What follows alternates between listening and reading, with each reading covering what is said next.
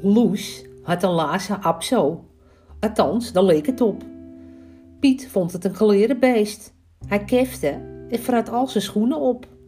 En als Loes morgens vroeg de bed niet uitkomen kon, zei ze: Piet, zet Pukkie maar even op het balkon. Daar stak hij jankend zijn kop door de balustrade en klaar wakker was de hele Linnaeuskade. Hij piste ook niet in een hoekie bij het afvoergootje, maar hij zeek alle geraniums regelrecht naar zijn grootje. Als Loes dan eindelijk had gedoucht en had ontbeten, deed ze Pukkie in bad en kreeg hij ze vreten. Een tartaartje, moet je toch even nagaan. Want haar de brokkies, die liet haar laarzen ab zo staan. Het hondenmandje beviel hem ook niet zo best. Dus lag Pukkie op de bank en zelfs in hun nest. En Loes maar vleien van ach, kom maar hoor, lekkere schat.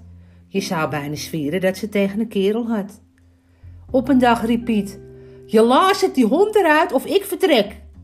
Maar Loes zei, Pukkie wegdoen, ben je gek? Dus Piet vertrok, maar hij liet de deur wagenwijd openstaan. En toen is Loes de lazen Abso er ook vandoor gegaan.